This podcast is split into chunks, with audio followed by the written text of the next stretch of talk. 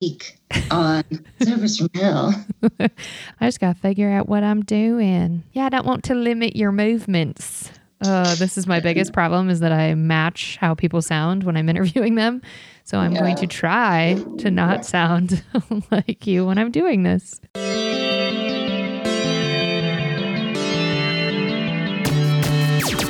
Oh, hi. You're listening to Service from Hell, a podcast featuring people that are currently in customer service positions or the lucky ones that got out and all the good, bad, and infinitely irritating things that go along with that work. I'm actor and writer Kate Gaffney, and I'm uniquely qualified to discuss this as I used to work at a very busy and very popular comedy club in Los Angeles.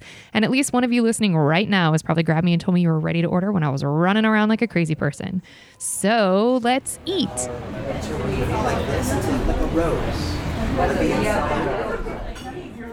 I'd like to welcome our guest, Michelle Garris. Michelle is joining us via Skype because I am not in LA and we are still technically speaking under a quarantine, which is annoying. So the sound's going to reflect that a little bit. That said, Michelle's been working in Hollywood for some of the least popular shows you've probably never heard of, like Friday Night Lights, Desperate Housewives, and The Office, as a production assistant and a post PA. And she's worked for a ton of companies that you have heard of and seen when you're watching movies or TV. So I better know Michelle from her putting me on some of the most fun sets of my life to work and watch her direct people and handle business and be amazing. Michelle, I've only physically seen you once in five months, which is bullshit. But tell me how you are and where you are and what happens in your life because you're a true Hollywood success story. So take it away, Michelle. She's laughing at that. It's true, though. I'm laughing so much. Thank you. Much needed. um, how am I? Mm, I am okay. Okay. The world is on fire. I am okay. Where are you from? I am from Northridge, California, but raised in South Carolina, a little town called Rock Hill, 20 minutes south of Charlotte, North Carolina. And uh, I have lived in LA for almost 15 years now. Wow. Do you like LA? I do. I love it. Oh, that's good. Okay. So, what brought you out to LA to begin with? Um, I came out here um, originally, you may not know this, for the first time when I was 18, because I too was going to be an actor. Oh, really? I did not know this. yeah. I still have my contact sheet. So I that only lasted six months. I was a hot mess at 18. I'm very thankful we did not have social media. Hello. Uh, Hello. oh, same. Uh, I took acting classes from a guy named Aaron Spicer, who was lovely, and he had worked with Jennifer Lopez and Will Smith and LL Cool J, and a uh, very cool guy from Brooklyn. And I lived with some friends of mine from back home that were out here recording an album. So I lived on an air mattress on basically Pico and Bundy. Um, and we, yeah, there was there was five of us in a three bedroom apartment. Oh god! And we had we had camping chairs in our living room, and I think they got the entertainment center from the alley. So those were much different days. And like I said, that only lasted six months. And then I went back home to South Carolina to get some things sorted, as they say. Okay, what? Why only six months? Like, what was the split that made you leave? I think um, being 18 and doing the thing where you quit a job before you get another job, and um, and also. ah. Okay. I think also drinking four nights a week at the Rainbow and Viper Room was not helpful. No, uh, turns out that'll derail you a bit.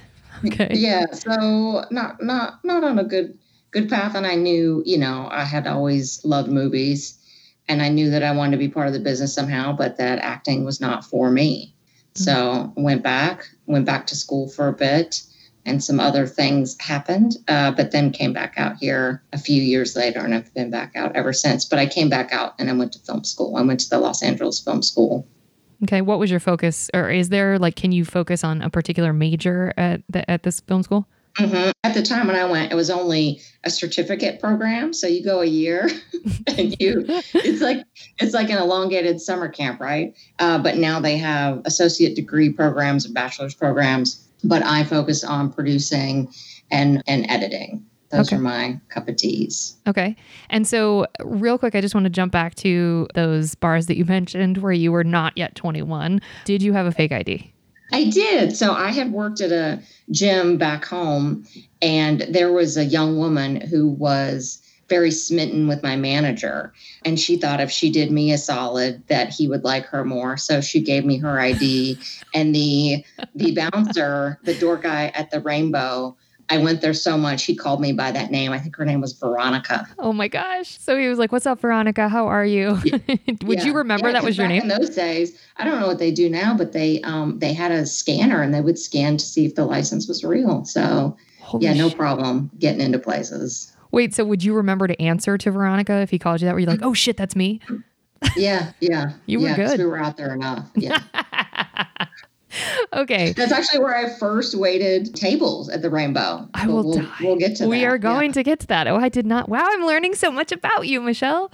Okay, so you so you had your stint. You come back to LA. You go, now did you immediately enroll in film school when you came back out here with the intention of okay, I know I no longer want to act, but I definitely still want to be in film and television, or was it just eh, I'll try this?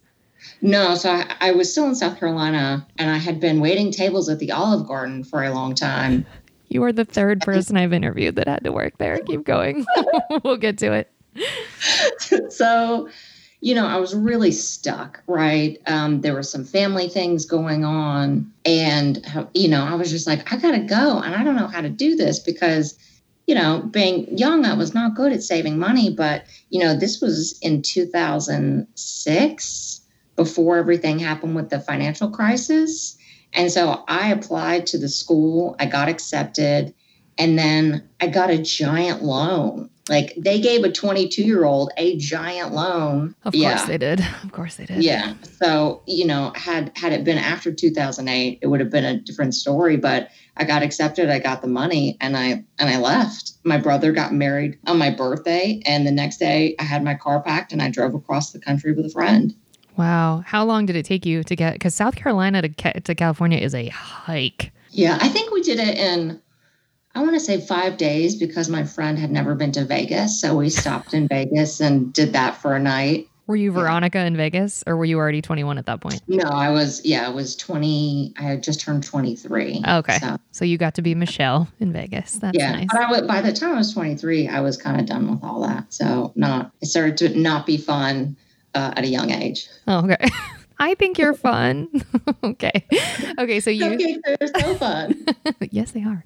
Okay, so you so you've come to LA now. Do you end up so did you move in with that friend that you drove here or you drove there from South Carolina with or how did what was your living situation? How did you know what to do? So no, she flew back home. There was a there was a, a guy I waited tables with that was going to move out here to be an actor, and so the plan was he was going to come a bit later long story short, he never showed. Oh, girl. I had to get bolt cutters to get into storage. There was a whole, I still have that pair of bolt cutters in my car. Um, but he bailed on me. We were going to have a place in Glassell Park. But at the time, my uh, grandfather was in San Gabriel, which is near Pasadena. So I just stayed with him for a few weeks until I got a roommate from school and then lived in a loft with this guy named Billy for the first six months of school behind the Roosevelt in Hollywood. And we would just walk down to school because the school's Ivar and Sunset, right around um, Sunset and Vine. So, okay, I'm yeah. going to rewind you real quick. Why did you need bolt cutters for a storage unit? Did you have a storage unit out here?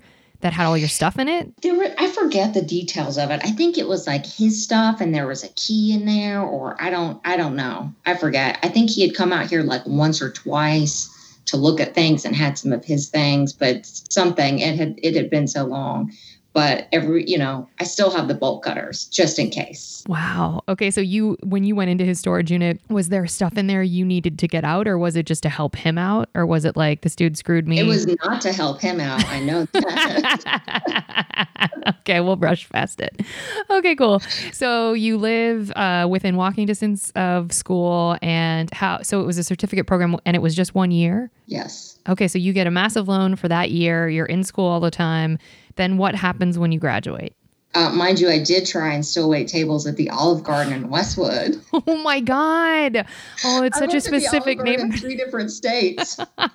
you are a loyalist. We're gonna get into that. Wait, did you actually end up doing it, or you just tried to do it?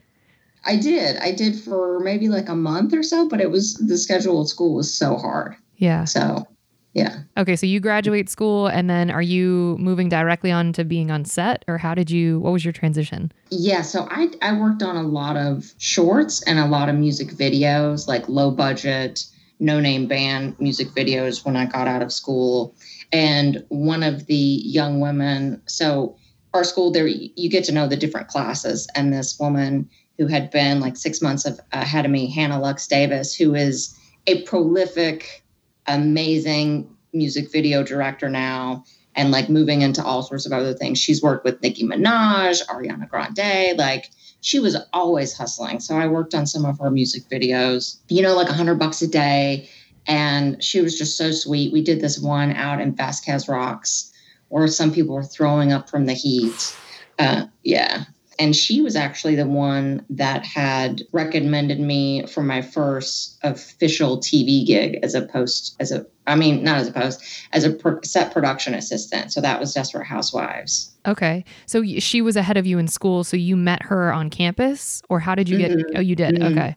Yeah. Oh, so so that transitions you into film and TV, and then so, where are you? I know you currently you're still working in film and television and do you see yourself doing that for the long haul like as far as staying in entertainment or do you you know, are you kind of sick of it because it's like such a hustle? Are there aspects of it that you want to stick out, or are you just kind of like, I'm not sure, or is this question trappy and you don't want to answer this? You can shake your head yes or no. No, I, you know, I, I love so many things about it. Um, I'm so happy to spill the tea on some things that I do not love about it.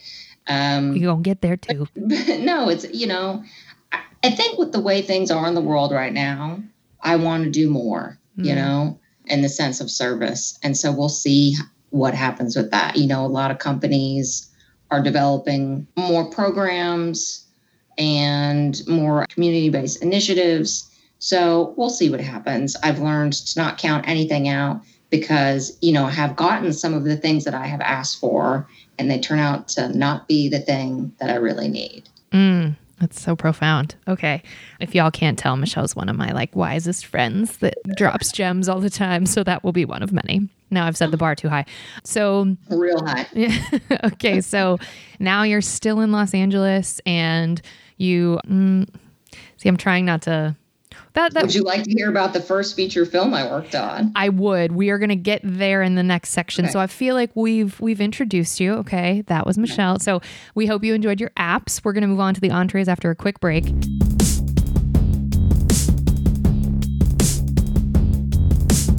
We're back, and now it's time to move on to the entrees because you've had your salads and your nachos. And this is where, okay, this is a super speedy speed round of questions, but feel free to tell stories that, you know, jump off out of these questions because this is your time to shine. Okay, what was your first job ever, ever, ever? I worked at a pizza place in the food court of a one story mall. Oh, a one-story mall. Okay. One-story mall, living large in the in the in the city.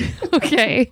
Um, now, I don't think I've I've talked to anyone that's worked at a food court. So, what is uniquely terrible or uniquely awesome about food court work? Oh, this is the late 90s. I'm super dating myself. And, you know, everything pre social media, it's just every, you know, really present, really bored. Uh, Christmas time is the worst because you have all that music and then you have the mall rats. But the guy I worked for was amazing and such a good person.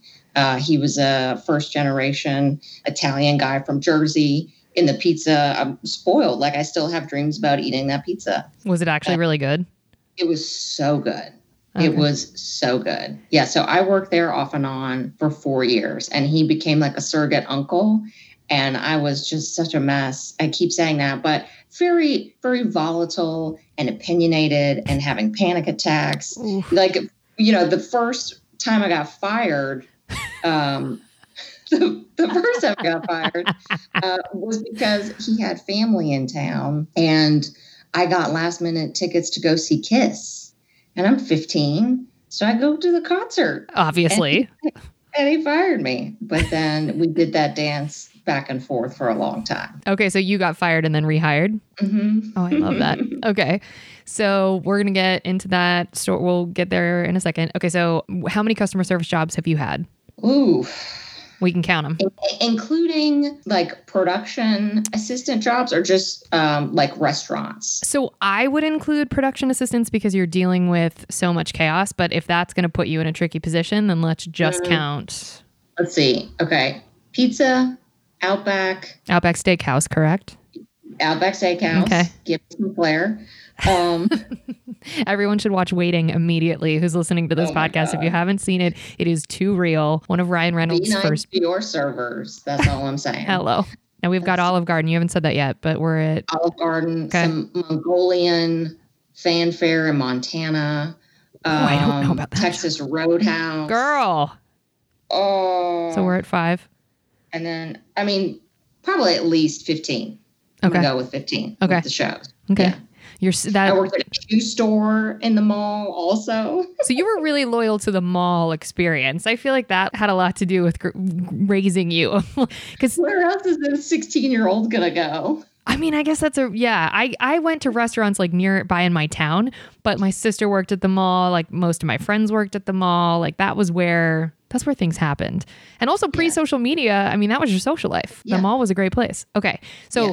I want to go back to one thing though, really quickly. Did you find the difference between, like, or were there significant differences between working at a food court versus like a standalone Outback Steakhouse or Olive Garden, or was it kind of like food services, food services, food service? Because for me, working at the thought of working in a food court, I'm like, I just don't think I could deal with that small confined space, and that I could, I don't know. I just, I have a, a picture in my head. Um, I think it was the food. You know, the pizza place was actually pretty good because of the guy that owned it. Because he would tell people to fuck off in a nice way. you know, he's like, I don't need your business. You can go. You know.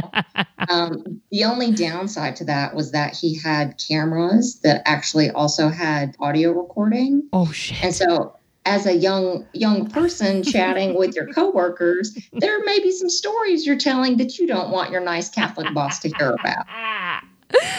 okay, did that happen to you, Michelle? It sure did. Okay. It sure did. What a lesson I learned. How did you find out that there was audio recording? Did he come to you with some hot facts? Because yes, we had a nice uh, we had a nice sit down. Were you fired after that too? No, he was it was like a very paternal kind of, you know, look, just so you know, maybe there are things you don't want to be discussing. And maybe also as a young lady, maybe these are some things you want to consider. Oh, he was could- nice. He was so nice. I could not look him in the eye for probably a week. Oh, yeah, I would have quit. I would have been like, well, Yeah. thank you so much for this lesson. I'm dead. All right, back to the list of questions. What was your favorite job of all of the customer service jobs you've had? Take your time. I would have to say when I worked at Gold's Gym in Venice when I was 18 and out here for that six months, that was really fun. Having like Kobe Bryant, rest in peace, mm-hmm. The Rock, all of these, you know, big time athletes and celebrities would come down there and be like, Can you, you know, hang on to my Gucci sunglasses? Can you hang on to these things? And that that was really fun. But my managers did not like me smoking Marlboro lights out front. So I had to go to the back to do that. okay.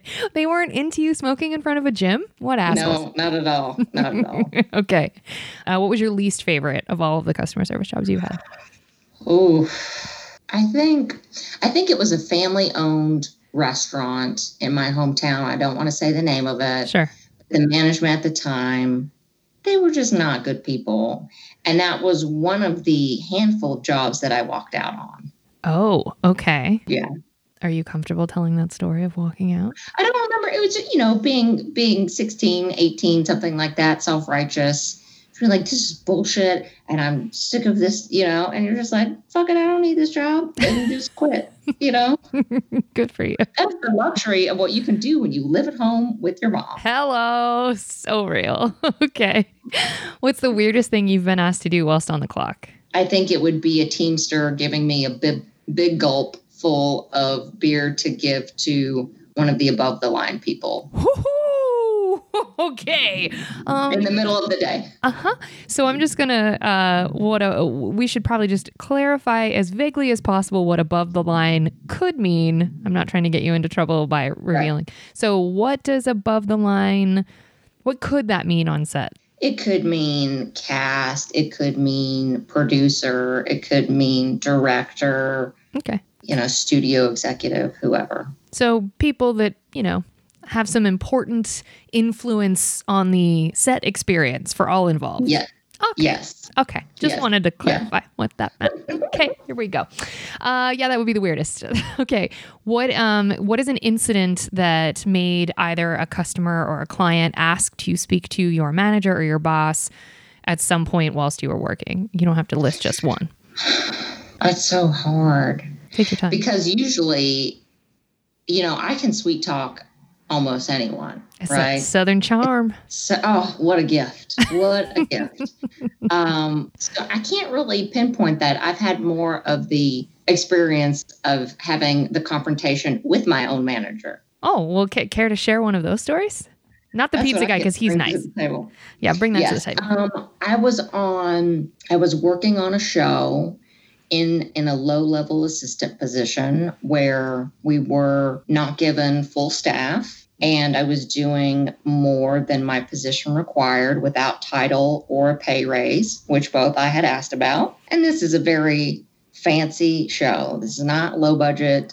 This is very fancy hmm and one of my supervisors workaholic always trying to prove things always trying to be one of the guys you know i look if you're an assistant in these kind of things you're working 12 to 14 hours a day Minimum. happy to be there i hustled so hard to get some of these jobs but if i'm not doing something i want to go home and sleep i'm exhausted because in los angeles while you're working on these shows traffic is horrendous and depending on where you live and where you're shooting especially if you're an assistant I, I drove around five hours a day as part of some of my assistant jobs in Los Angeles. So I was exhausted. And she got to be really kind of condescending. And um, my uncle had passed away unexpectedly. And so I let them know, you know, I'm going to need some time off. And, but I'll come in and I'll bring the credit card for the office that we're going to go buy supplies with and someone else can take care of it and and I got a text asking me if I could stop by Staples on my way in, dropping off the card to I pick will- up something. I will die. yeah, yeah. The audacity. yeah. But you know, like a nice introvert, we all have our buttons and we all have our tipping point. And there's something in me that broke. And so when I got into that office, I said, we need to have a conversation. so I don't appreciate how condescending you have been. And, uh, you know, she goes, Well, I don't think you appreciate the job. And I was like, Oh, you want to talk about my work ethic? And it just, you know, got to be really heated. And I went back to my car and I thought, I got to go smooth this out. Right. Because you want to get hired again on something and, and it really matters what some of these people think. And so I had smoothed it out enough, but I did not get asked back to the show because also they wanted me to work a lot of Saturdays. But it's like, if you're not paying me a ton extra and I'm not getting a title bump, I'm not doing extra work. You guys can do it, you know? So I was not asked back to the show. but I don't care. It was worth it because don't come in here and ask me to go get some paper when my uncle died. Get out of my face. It's my favorite thing you say. Yeah, well, I think that that's sort of the thing that people don't understand in when you're an assistant of any kind, but especially when you're a PA, whether it's post or like on set or a production, a- any of those Yeah. various jobs. There's so many people hungry and waiting in line behind you, thinking that if they tolerate unacceptable treatment, that they will then eventually get seen as the hard worker, the hero, the bumped up whatever. And it's like, well, unless you're a white man, good luck. I mean, Yeah. just anyway, separate issue. Okay. Do you want to hear something amazing though? Obviously. So later, I went to work at a place where they put together many shows. I'm not going to name names, but on one of the many shows they were doing, this person was a supervisor on one of them who then got fired because she was not good at her job. And I was not sad to hear about it. When you say this person, you mean the woman that you confronted and said, Yes. You've been Yes. ah, sweet karma in real time. It's my Yeah. favorite thing. So, Yeah. on the heels of that, can you tell that you had mentioned earlier that you were going to tell the story of the very first, I guess, film you had worked on? You were like, Do you want to hear that story?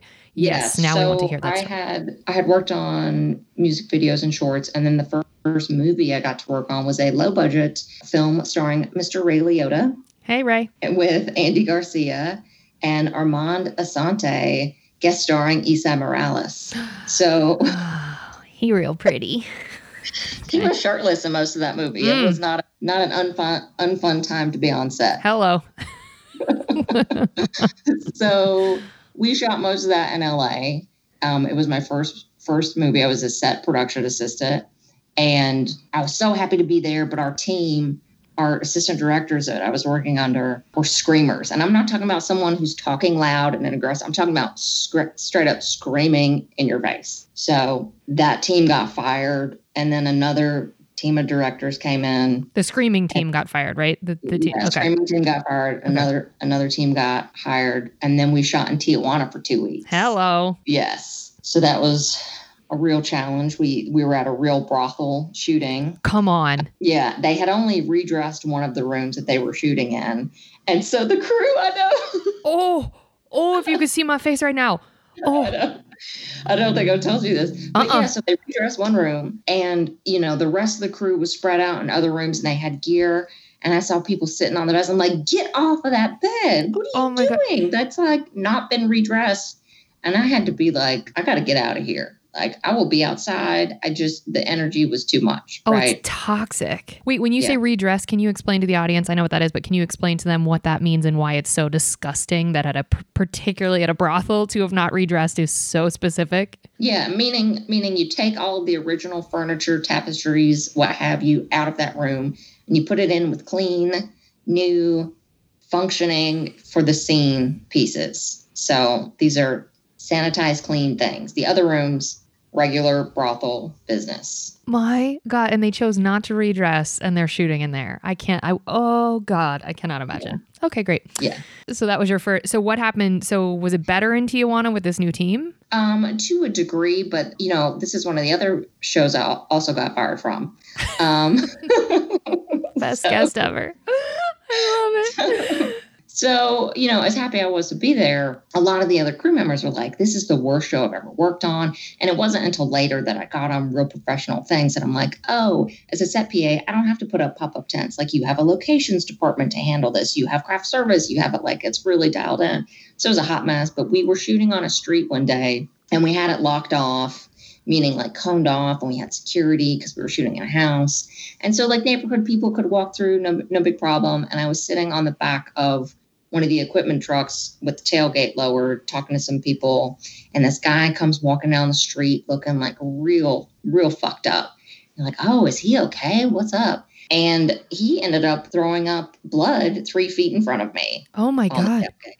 Yeah, it was, you know, and the problem had been before this, the Teamsters had been complaining, we don't have enough security. We don't have enough security. We need more security. And here comes this guy who threw up blood on tailgate.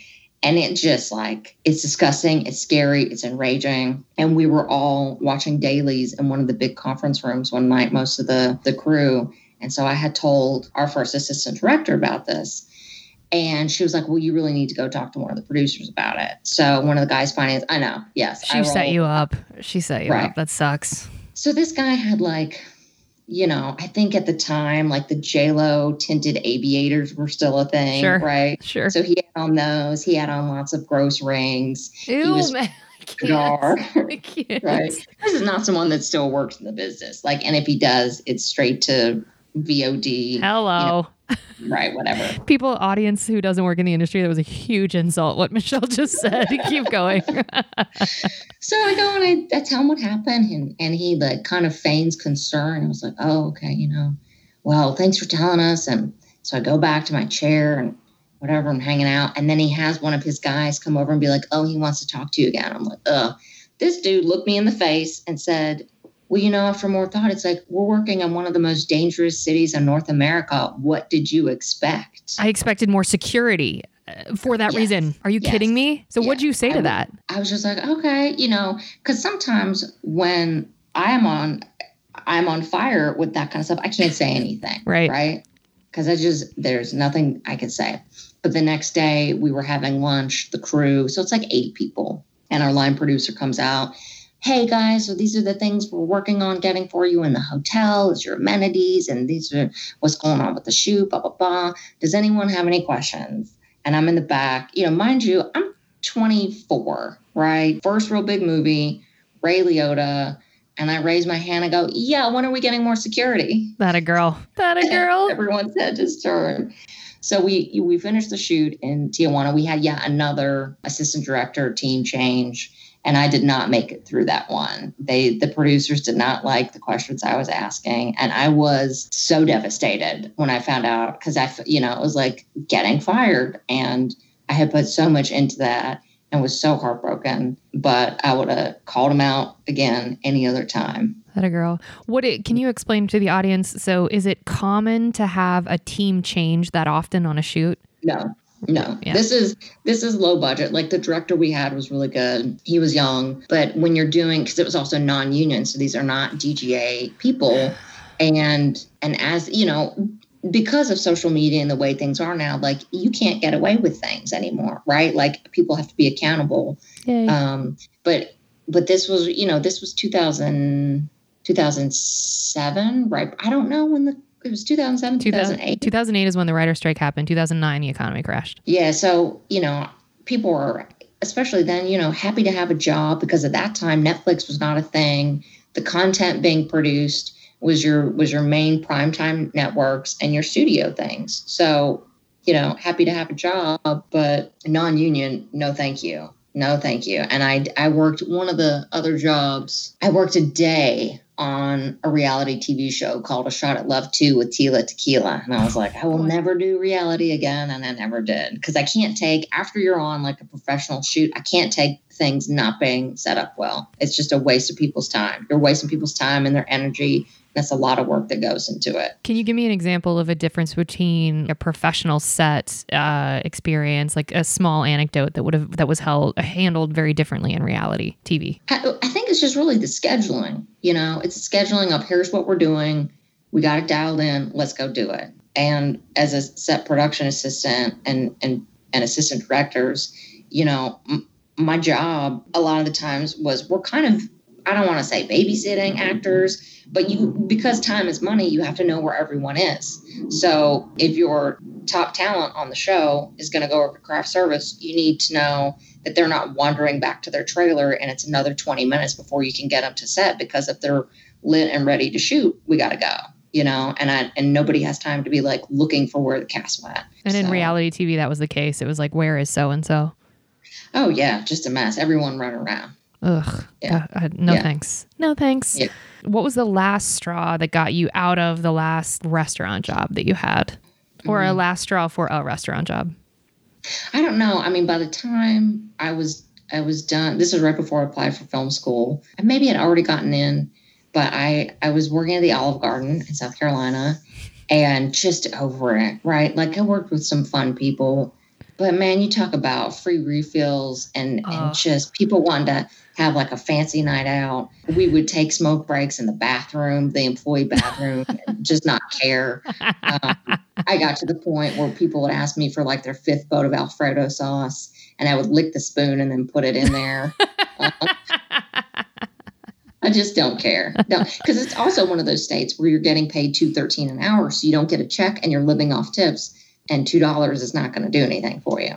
Well, and also on the unlimited, it's like you've done the work of as if that bill should be $500, but the bill is $29.99 because that's the deal. So if you get $2, woot, that was a that was a generous tip even though it's less yeah. than 10%. That's yeah. oh, that's crazy. And we Ohio is a 213 an hour state. So I yeah. that's I don't know how they pull it. It should be illegal. I agree. Crazy. I agree.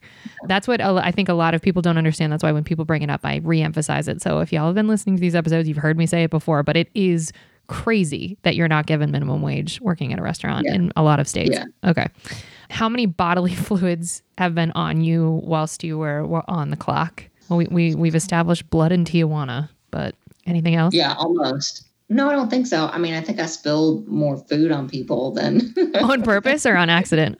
no, on accident, you know. But a boat of marinara sauce on someone is not too fun. Ooh, and hot and oof. What would make you accidentally spill? You would like I trip? It only happened a couple of times, but um, yeah, more than zero though, Michelle. I think I think not caring is not helpful that is a dangerous weapon if only most employees understood. As soon as you're detached, yeah. you are violent. That's it. Yeah. yeah. Okay. Do you tip? Oh, yeah. Okay. How much? For sure, 20%. Okay. What if the service is bad? 15. I can't not, mm. you know. Yeah. Especially in LA, like rent is high people have to pay their bills. Now, how would you, devil's advocate question, how would you argue? Do you think it's fair that it's your responsibility to, uh, you know, cover my rent as the employee? Or do you think that the business itself should be responsible for that? I think being a human being should make you compassionate to the problems that exist in the world. So get on board or stay the fuck home. And that's the soundbite for this episode. That was awesome. I didn't even tell her to say that, y'all. She really meant that. Oh, I got good friends. Yeah. Okay. In in the times when you were working in a tipped position, have you ever been stiffed Oh yeah. for attitude or what? People, people leave change. They Girl, I cannot. God bless. My throw it at the wall. I mean, like, uh, God bless. Hi, Andrea. This is for you. My God love. My friend Andrea was saying how she was trying overly, over and over and over again to explain to her mother why leaving change is so insulting. And I was trying to explain to her, like, from from older people, like if the older demographic leaves change, but they also leave some cash for whatever reason, I don't get insulted when you're like above a Yeah. certain age because I think it's Yeah. an existing mentality. But don't you, don't you dare be in your 20s, 30s, 40s, or 50s and slap down two quarters and think that you are not promptly being handed those two quarters right, Right. back to yourself. Like, no, Yeah. thank you. No, thank you. Yeah. Okay. So, so that was how you consider that being stiffed is having change left. Yeah, but also people just not paying. Yeah, of course. You Okay. can't get away from it. So, did you ever have anybody walk out on a bill when you were working there or in any of those jobs? Maybe, you know, but nothing that I can really think of where, because I, you know, it's because I worked at mostly chain places, you're not responsible for it. So- Okay, that's what I was going to ask. So we, there, I've interviewed some people that like, like, in, and in some jobs I've personally had, we have to cover the bill if somebody no, fuck, fuck those places. Yeah, I know, right? Okay. Yeah. Do you ever not tip? Like ever, ever, ever? No, no Okay. way. Like wow. Okay. Michelle's extremely generous. She's she's an anomaly. Yeah. Were you ever fired from a customer service job that was not the pizza place and not working on set? Was there like a chain restaurant that you were fired from that you can remember? I walked out. I was a hostess at a Charlie's. I walked oh, out. Oh, Charlie's. Did that? Was that what you said? I Yeah. love it. We have an O'Charley's in my town. It's like one of the only restaurants here. I love hmm. that so much. Yeah, as a, as, a- as a young person, the chicken tenders were a big night out with your high school friends. Hell yeah, they were. Get that honey mustard and some ranch shit for your right. fries. Yeah, where are my late '90s memes with chicken tenders? Hello. so wait, you walked out of a hostess job? Oh yeah. What? I'm trying to think. I probably, I mean, I probably quit, got fired, or walked out on at least five or six jobs. So impressive. okay. I my mom was worried about me going into the entertainment business. Gee, I wonder. I had such a strong work ethic on my track. I think you do. See, I would disagree with that interpretation of you. I think you have a strong work ethic, but I think your bullshit meter is like if most people can tolerate 100, you can handle 5. And so pe- other people can ride out to the get to the 100 and you're as soon as you smell it, you're like, "Oh, not today, sir." So it's a good But also, I'll clarify walking out and quitting and getting fired on most of these jobs. I was living at home, right? I had Right. the privilege of being able to do so. and you were in your teens or early 20s and it's like we're all Right. our frontal lobe Yeah. hasn't developed at that point so we're just like Right. this is Oh okay my God. Yeah. can you think of an, of an example of the worst customer you ever interacted with or s- uh, someone that you can that sticks out as like a shitty customer in general I remember one incident in the pizza place. There was a guy being so rude that my boss came out and he was he like said, "This is my little sister. How dare you treat her like this?" Blah blah blah blah blah, and he shooed him away. But that was I was a little I think I was a little shocked that this guy was being so awful, and I didn't know how to handle it. And then uh, Joe came out and saved the day. bless him you're Yeah. you're a nice uncle okay Yeah, he he would schedule me Monday nights specifically in addition to other nights so we could talk about the Sopranos because he loved that show so much being an Italian. And then his cousin who lived in New York later in the show had a major arc as Carmela's love interest, Federico Castelluccio. Aw. And I eventually got to meet him and we all just talked about how great the Sopranos were. oh i love that so much you were Yeah. really like you were folded into that italian family it sounds like like you were really Totally. Yeah. Like I would work at his Catholic church doing the festivals and like help him and his wife. And, you know, it'd be exposure for the business. And he, you know, I would always tell him, like, your food is so good. You need to open a restaurant. And today he has a restaurant. He's at it for many years now, and it is delightful and wonderful. It's called Fratelli's in Fort Mill. If anybody's ever out in South Carolina, go get some pizza. Fratelli's in Fort Mill. How sweet. And he's still yeah. alive and kicking. Like, he's still yeah, yeah. I mean, he was really young when he started, so he might be in his early fifties. And oh, in my yeah. head, in the story, he was in his early fifties. So he, no wonder yeah. he was able to tolerate your nonsense because he was in his twenties, and he's like, "Oh, I'm the same, but I can't act like I'm the same." like, yeah. Oh, that's awesome. Okay. Um, so as far as all of your, your sort of set experiences, now you mentioned earlier you were willing to spill some tea. So um, I don't want to. I know a lot of the story, so I have to be careful. I can't ask the questions, so this is going to make me sound like a terrible interviewer, but I have to just be careful. So, um, is there any tea that you'd be willing to spill? Sure. Yes. Okay. Yes. Of course. Okay. I don't. Um, I will say, when I listen because I'm a big fan of your show. That your recent interview with Jaya, when she was talking about a certain celebrity who gave her such a hard time that she cried and mentioned it, you know, I think I'd had like I was like, oh, I wonder if it's so and so. And then she mentioned the show, and I was like, oh, of course it's Eva Longoria. Thank you, because I'm like I can't say it, and um, I've gotten so many emails of like, hey, uh, who was that that she was saying, and I was like, I can't tell you because she asked me not to. But now I'm surprised you... there wasn't m- more people that emailed you saying, hey, I know who it was. Yeah, uh, well, so can you explain why you personally know that she is a difficult character? So I will say this: it was a long time ago. I think people are capable of change. She may she's a mother now. She may be a different person. I don't know. But at the time in 2000, I'm going to go with 8, 2008, I had worked on this was after the writer's strike. I was on the show for 6 weeks, finishing up the season as a set PA and it was very intimidating. It was the first t- real TV show I had worked on. And at the time, massive, massive hit, right? I was not the target audience. I had never watched it, but you knew it was a massive hit. Did you say the name of the show? I don't think you did in this run. Are you able to say it? If you don't want to say it, Desperate Housewives. Okay, sorry. Go ahead. So massive hit, but you were not the demo. Not the demo. So I get there, very intimidating. And they eventually had me on what's called first team, where you are tending to the main actors uh, getting food or, you know, whatever. And so, you know, look, I understand the plight of, uh, because I think some actors get a lot of shit of like, oh, this is the deal you signed up for. And so you have to take the pictures and do all the, you know, no. And especially like if you're at work, sometimes these crews can be 100, 200 people. And that's a lot of people that you have to engage with all day, every day. You Whilst know? you're trying to stay in character and remember your lines and remember how importantly expensive the production is. Like, I'm with you on that. Yeah. And I mean, so many actors, you know, listen to a lot of interviews with a lot of talent. And a lot of people have said, you know, even though they were doing well, they were still worried it was the last job they were going to ever going to have. Right. Yep. So it's kind of a known thing that when you're when you're working on a show, you're not chatting up the talent, right? If they want to say hello, it's not, don't look at them. That's not the, I mean, look, there are a handful of crazy people like that, but it's, it's, you know, I'm not going to engage with you and, and try and get personal with you because it's, this is not part of the deal. So they can be, you know, a little guarded, right? Especially if you're on, been on a show for many years and then you have new crew in, you're a little guarded. And all the other ladies were so nice. But there was one time like I hadn't been on there maybe a week or something, and she asked me to get her some food.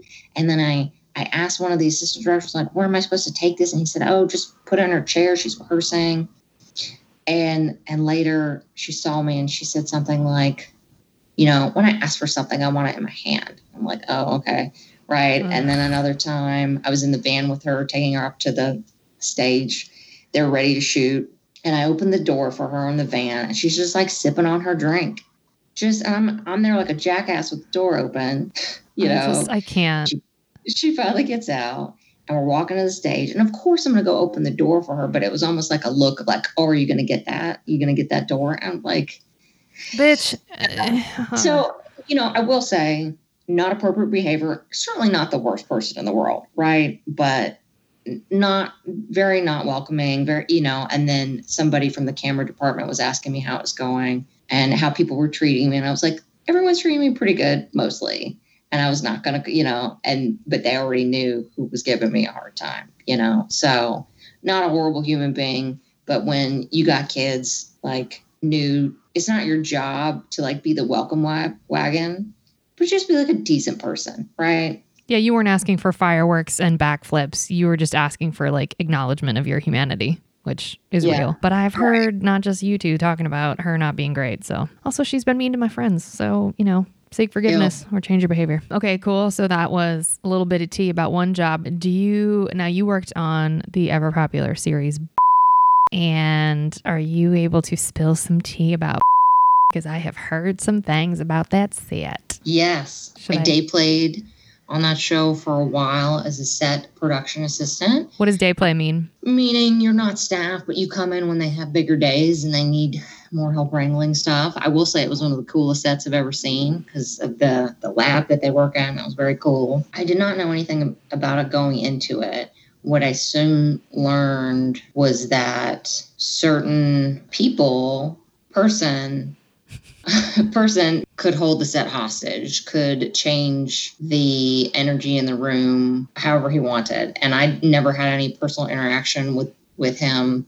But I remember being on set one day and like he had to go take a phone call and we were waiting for like 45 minutes or something. And just like the tension, right? It's like so much tension. This was actually the show that I had a breakdown on when I was going home one night, crying in my car, going, What am I doing with my life?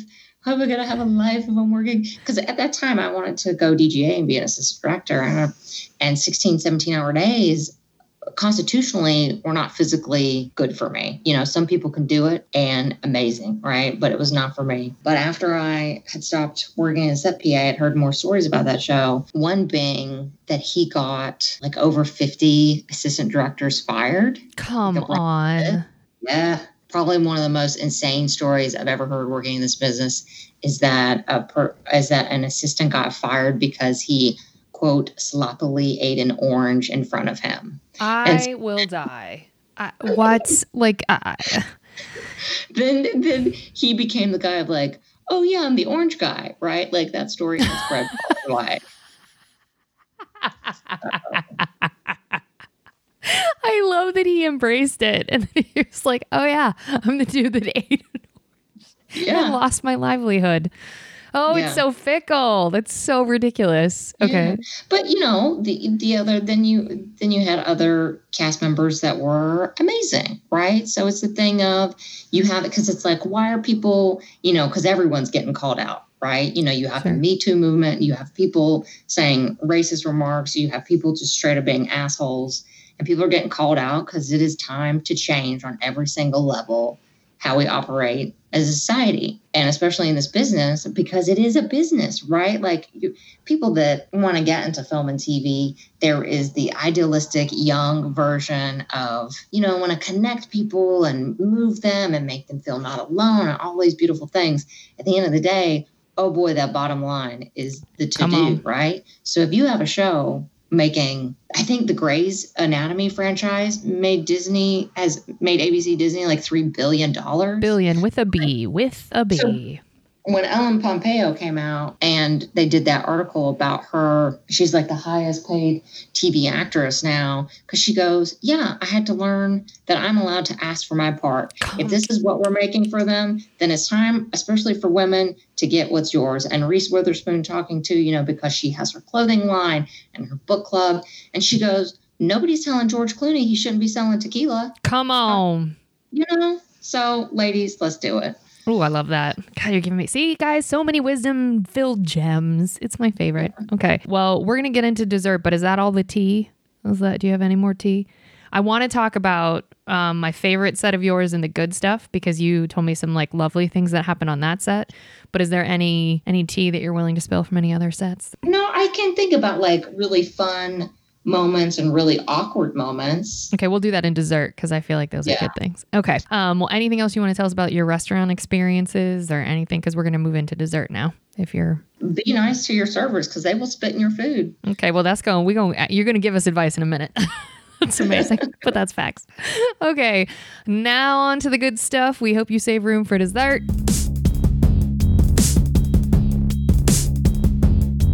Okay, we're back with dessert. Michelle, was the nicest thing a customer has done for you while you were working? And if you can't think of a customer, you can also, we can make this a two parter that either, yes, a customer and also somebody on a set, or maybe just somebody on a set, because I know that's more recent for you. I can't, you know, I can't.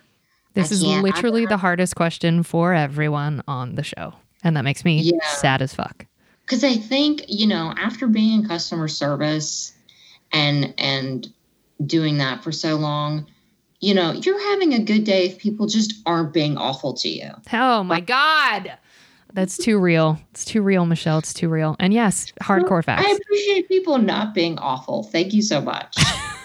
Okay, so just bare minimum. I got a high bar. you you didn't leave any pennies in my book, and also you didn't like literally take a dump on me. Great. Right. Um, Yeah. What's the best lesson that you have personally learned? Not advice you would give, but a lesson you learned either whilst at a restaurant job or on set or both that like shifted something in you and you were like, oh shit, I learned this as a direct result of working in this industry. Me personally, I've learned that I'm much more capable than I ever gave myself credit for. Mm, I love that. and to not, you know, I think it's the same with relationships, not believe that this is the last job, the last relationship, the only options I have for success or happiness, because there is always more. Mm, I love that. Wow. Okay. What's the like? Can you think of the best customer or like the best client or the best actor or like someone that you uh, that stands out that like a customer that you were like, oh, this person said this thing to me and it always stuck with me, or oh, this you know this crew member said this to me or this talent said this to me. Well, that's a two parter. One, when I worked on Desperate Housewives, the UPM on there told me, I think, some law that they had about driving. You know, if you work over a certain many hours a day, by law, the production company either owes you a hotel or a taxi ride home because so many people in the business, enough people have died driving on the way home because they're exhausted, right? Because if you're on a TV show, you're working eight months, you're doing 14 to 16 hours a day, and people die. And it's, and that was later came in really handy because I ended up doing something for free. Um, it was a director, she had done some movie that I just absolutely had loved. And I was so excited to work on it. But it was like coming into 17 hours and and not going well. And I just go, you know what? None of this is worth my health. Never. So I'm going home, guys. I'm going home. You're not keeping me. I have an hour drive home. This is enough. And um, it's just not worth it. Okay. So that was a so the UPM. What does UPM mean for people not? in the Unit biz? production manager. And how So, high up are they on the above the line? Uh, I don't know if they're maybe they're above the line. They should no, they're not. They should be because they're managing everything. Thank So- you. I wanted you to say that. I'm so I'm manipulative. such, a, I'm such a pro guild and union person. Same. takes because without it, like, you know, people that work in production, it's like a glorified circus, right? But you have people working so hard and they're not seeing their families and they're making all of this magical stuff happen. Yep. And they would just be extorted if it were not for the unions and the guilds taking care of them and getting their benefits and and having like if you go over these amount of hours you have to pay double time. You know, people's time is not for free anymore. Go fuck yourself. Mm. Mm-mm-mm. I don't know which line to pull for the episode because there's too many. I totally agree with that. And that's why I wanted you to explain kind of, and, and they essentially, the UPM pulling you aside and saying that to you, the UPM would have been your boss's boss's boss, right? So, mm-hmm. like, that isn't someone that ever really had to interact with you, right? Or am I reaching? No, typically not. Yeah. Typically not. they don't. I mean, they can say hello, but you're not. You know, you're going to give them a call sheet and call it a day. Yeah. So the fact that that person pulled you aside to let you know this information that ended up feeding your safety later is huge. Shouldn't Yeah. be huge, but it is huge. Okay. What's one piece of advice that you would give to customers interacting with customer service workers? Not on set. Think specifically restaurant because I'm going to follow it up with a different Um, Oh, question. know what you want after looking at the menu for half an hour. Um, Okay. And and just be nice and and learn to ask for things together instead of having me go on five different treasure hunts Mm, I agree.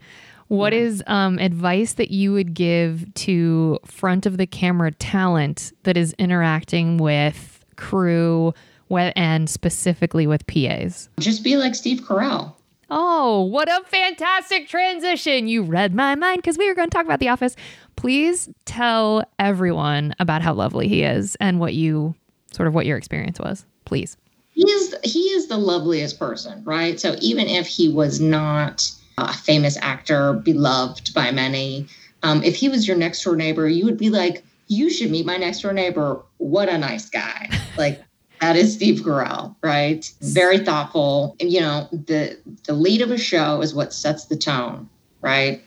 And uh, and he was just so delightful, so thoughtful, uh, so kind, so prepared, and made everyone's job super easy. Are you willing to tell the story of because I believe you were there, you were working on set when his tenure was ending with the show, correct? Yes, I worked the seventh season, his last season, and they had had me. I was working in post production as the PA, and so I actually um, shot his going away party that they did directly after his last scene. But I shot footage of him leaving set for the last time.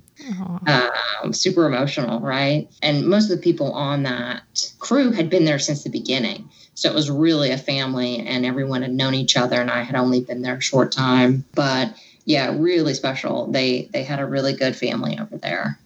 Okay. And so what was uh, did you ever interact with him directly? I did, you know, not not so much as like we're going to talk about our day, but he was the kind of guy that would hold the door open for hair and makeup that had their hands full, help people get off the van if they had stuff, you know, just a really polite person who did not let anything go to his head and he loved what, you know, loved what he did. I'm sure he still loves what he's doing, but it was yeah. the best. Yeah. Are you now? There's a lot of, and if you can't speak to this, just say you can't. There's, you know, rumors online that he left because of a contract um, issue. Do you know why he chose to leave the office? This has nothing to do with this. I have no idea, but I know it's pretty standard when people, when actors sign on to a series, it's usually a, a seven seven season deal, right? And so if that's up and you have other interests or you have a family, you know, you want to go explore that. So who knows? I don't know, but maybe it was just time for him to move on. So that's yeah, that's what I had heard. Okay, cool. Um, but we had so many fun guest stars ramping up to the end of his season. And Will Ferrell came on and he was delightful. And Timothy Olyphant was there and I spilled my lunch in front of him. so like, I love him. Never, never gonna be the cool kid. I was like, oh, let me just let me just walk away quickly now. okay. So it was a great set. Was that would you say that's one of your favorite sets that you worked on? Absolutely. Yeah. That's yeah. And House, because that was one of the few shows that I was obsessed with. I was a bigger House fan than The Office fan. And I ended up in an elevator with Hugh Laurie one day. Oh. And he was just the nicest person. And he, you know, was all, all I'd only been on that show a short time, but I had a friend that was on there for many seasons, and Hugh was like gave out like the best end of wrap crew gifts and was like super generous and yeah, those are those are the kind of people you want starring on your show. Because like I said, you know, when you have leads that are not happy people, man, it's real hard going to work, and it doesn't matter if it is the fanciest thing in the world because um, that novelty will run off real quick when people are awful. Yeah, because it sets the energy of what you have to walk into every day for 17 hours a day, which is your whole life. You see the, yeah. the crew and you see the cast more than you see your family when you're working on a show. Yeah.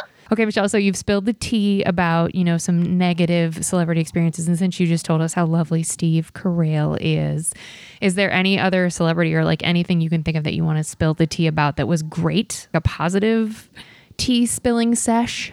Yeah, so I think, let me think, let me think. Um, yeah, so the first feature that I worked on, uh, the one with Ray Liotta that ended up going to Tijuana, I failed to mention that the amazing Danny Trejo was also in that movie. Oh, he's a love. Be, yes, he should be the official patron saint of Los Angeles. Oh, that's so real.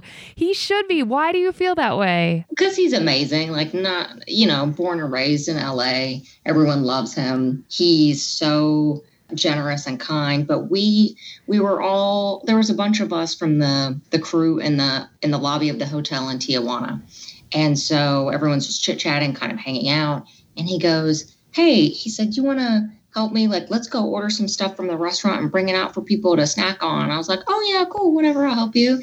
And then just he and I ended up sitting down and having dinner. Oh, I love that. so he was telling me all these amazing stories about uh, Johnny Depp and Antonio Banderas. Really lovely. And then also, he is really known in the sobriety community. I'm not breaking his anonymity. He speaks publicly about this. He's, I think, uh, done interviews about it in the trades, but he's been sober probably 50 years or something. And so he was talking about his work in recovery. And I know some people also in those kinds of programs and sharing stories. And and then he was just talking about, you know, him being so grateful for things. And he said, you know, any kind of ego that I ever had about something, whether it was like the seat on the flight was not as good as so and so's, or, you know, whatever it is, because you know how that can be really heavy handed in this business. He said, you know, I just think about my dad that tarred roofs for a living and to look and see how far I'd come and just be incredibly grateful, you know. And he said that with all earnestness and humility. And we had some really good calamari. Um, and he's just a sweetheart of a person. So I love that he's got, you know, his Trejo's tacos and the donuts. And I highly recommend that if you are in the Los Angeles area, go support his business because he is a gem of a person. I totally agree with that. And every ver- the very limited interactions that I've had with him have always been positive. He is sort of uh, he's got that joie de vivre. When you're around him, you're like, whoa, you have some sparkle on you that you can't yes. quite put your finger on, but you're like, you can tell he's in the room before you see him. That was my very yes. limited experience with him. And I love that you have the tea about him and that you got to interact with him. So did that make yeah. that experience?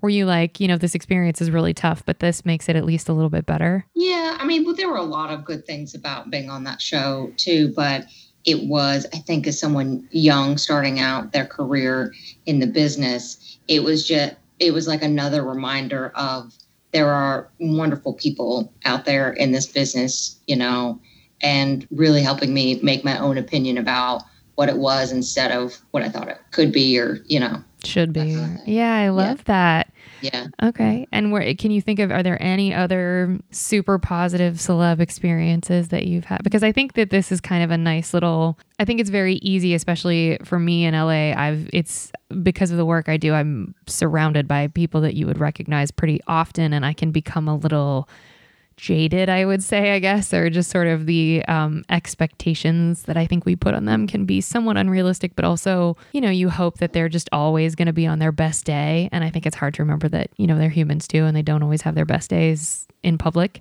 But is there anyone mm. else you can think of, like on a set, that you were like, this person is lovely, even if it were a director or anybody? If there's no one you can think of, totally fine. I loved Felicity Huffman. She was really, she was, yes, she was really personable and friendly and welcoming, and the crew loved her. You know, re- I mean, extra loved her. There were other people part of that show that that uh, were well liked, but she was very well liked. Oh, I'm glad to hear that. Yeah, and then t- she told me I sounded like Holly Hunter, so I was like, "You oh. do? Oh my god, you totally do!" Holy shit! Not just because of the southern accent, because the the way you guys speak is smooth in the same way. How funny! well, especially when I had been out here for you know so little of a time, and so when you're new on a TV show, you're meeting all these people all day long, and you know, and when I get nervous, I kind of can sound like this, and so people be like, "Where are you from? South Carolina. South Carolina. From South Carolina." And by the end of probably my second day, on a new show like that, I just like I should get a T-shirt made that says "I'm from South Carolina." You know. well, yeah, I mean, I could see that because you you have. I mean, I would still say you have a probably a thick Southern accent, but I bet people from the South are like, no, her accent's basically gone. yeah, yeah.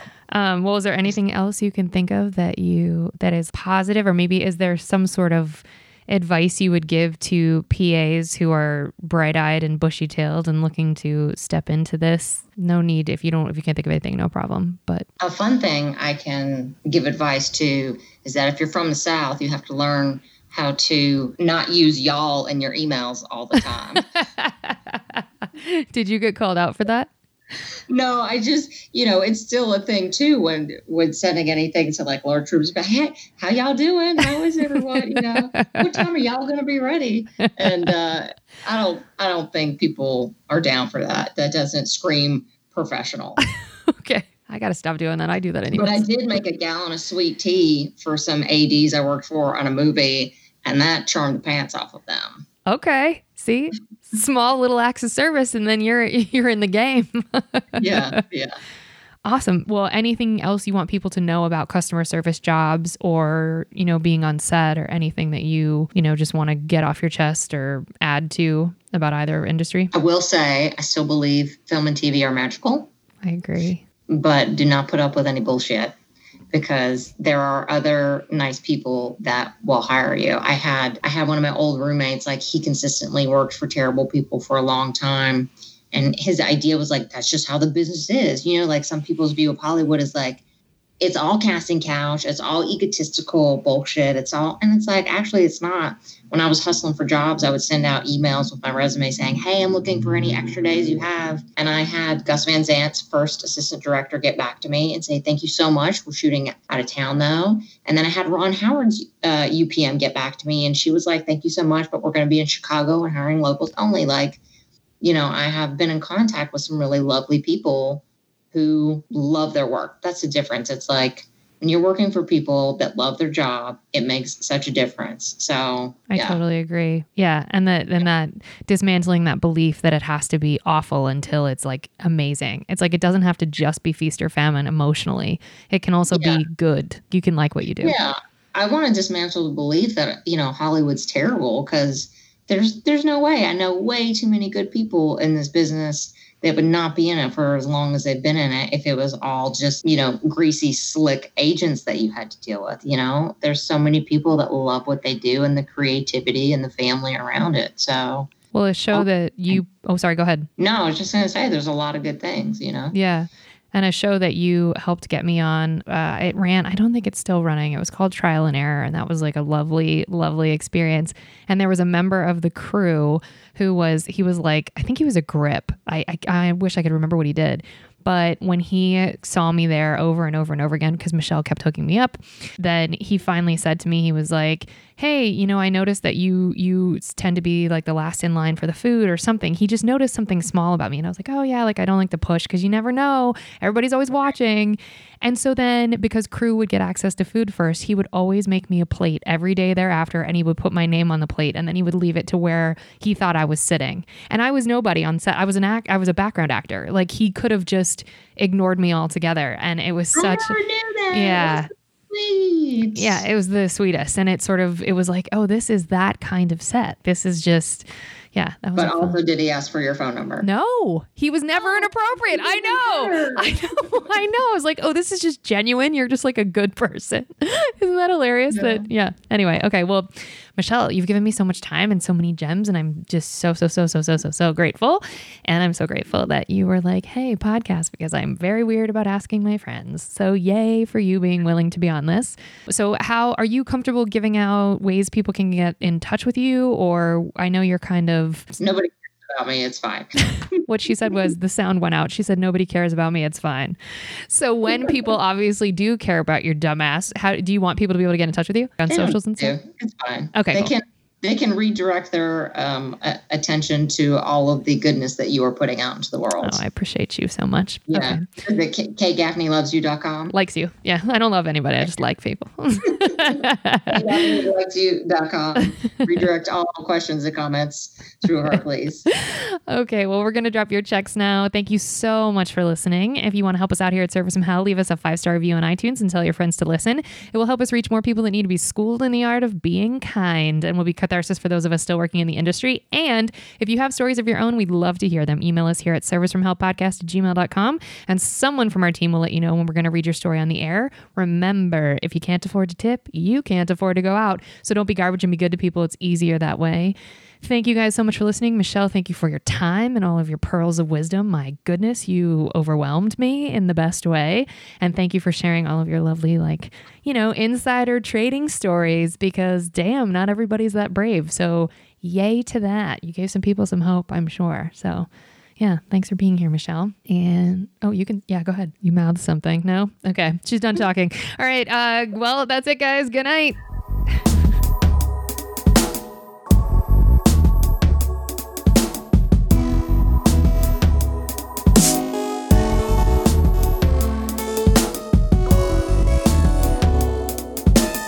Okay, that was the intro. Is that You're better? so good at that. Oh, thanks, friend. Appreciate you. Good Thank job. you. Thank you. Um, my old, uh, this guy that I used to host a radio show with in college, he reached out to me via Facebook the other day and he was like, he goes, you know, I GM'd a restaurant for a while. And I was like, oh my God, it's like, I didn't know that. And then I was like, we can get the band back together. We can put our radio show back together. Yeah. So Yeah. Anyway, yeah. Well, thank you for your time. Yeah, good luck editing that. What a clusterfuck. No, that was awesome. What are you talking about? That was so great. I want to pull out all the like little pearls you gave me though. Yeah. Like my God, so many. I was like, that should be on a t-shirt. That should be on a t-shirt. So Just trimming fuck and some sort of. no, it was great.